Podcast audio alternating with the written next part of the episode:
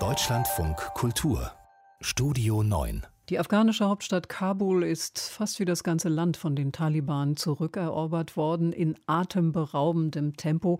Die US- und die deutsche Botschaft sind geschlossen, bringen ihre Leute in Sicherheit, denn die Taliban waren sehr viel schneller als erwartet. Was jetzt dort passiert, ist eine Flucht. Klaus Remmer aus unserem Hauptstadtstudio in der Nacht hat ja eine Mission zur Evakuierung von Deutschen aus Afghanistan begonnen. Die Nachrichten haben eben gemeldet, dass die ersten in Katar gelandet sind. Was weiß man da genaueres darüber? Na, es sind Bundeswehrmaschinen auf dem Weg äh, seit dieser Nacht. Und wenn alles gut geht, dann wird eine Art, wie soll ich sagen, Shuttleverkehr eingerichtet, wenn es die Lage in Kabul auf dem Flughafen noch erlaubt, äh, zwischen einem sicheren Drittland, das dürfte Usbekistan sein und genauer Taschkent und Kabul, sodass einfach auf kurzem Wege eine maximale Anzahl von äh, deutschen Staatsbürgern, aber auch afghanischen schutzbedürftigen ehemaligen Helfern ausgeflogen werden kann, um dann von Taschkent aus mit größeren Kapazitäten, etwa mit äh, Charterflugzeugen, äh, nach Deutschland zu kommen. Die ersten Deutschen äh, sind ja schon aus dem Land raus mit einer US-Maschine nach Doha. Warum das?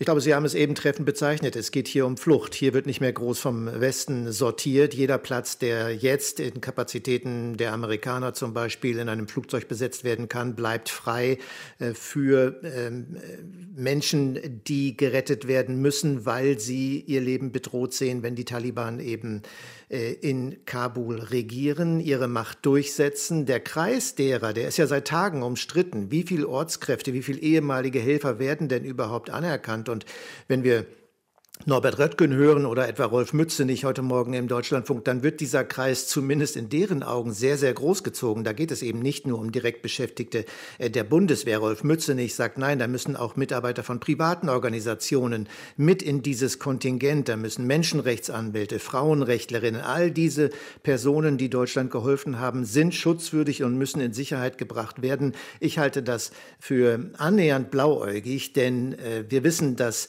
es schon schwierig genug ist auf dem Flughafen im Moment. Noch schwieriger ist es zurzeit von Kabul aus an den Flughafen zu kommen. Und dann gibt es noch mehrere tausend Menschen, die sind überhaupt nicht in Kabul.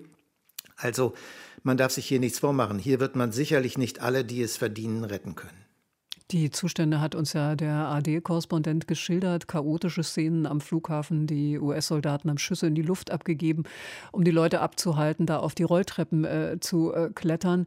Ähm, nun klingt das ja alles danach, als seien die Deutschen und genauso wie die Amerikaner vom schnellen Vormarsch der Taliban überrascht worden.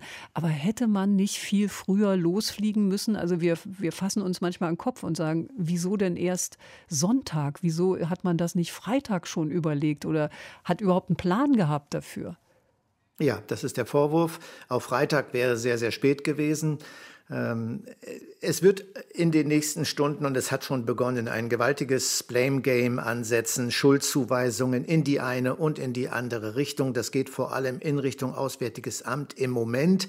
Bundesaußenminister Heiko Maas wird auch deshalb so massiv kritisiert, weil er eben on the record ist, wie die Amerikaner sagen, noch äh, vor wenigen Wochen, als er im Bundestag sagte, er rechne nicht damit, dass die Taliban in Kabul äh, bald das Zepter schwingen werden.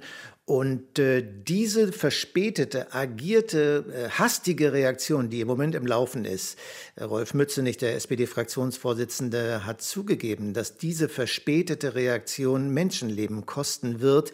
Er wurde mit, äh, mit mit der Möglichkeit des Rücktritts von Heiko Maas deshalb heute Morgen im Deutschlandfunk konfrontiert. Das ist ja keine Fehleinschätzung des Bundesaußenministers alleine, sondern der Dienste jeder Partnerregierung selbst in den USA hat niemand mit dieser Situation gerechnet, dass man das dem Außenminister jetzt in die Schuhe schieben will.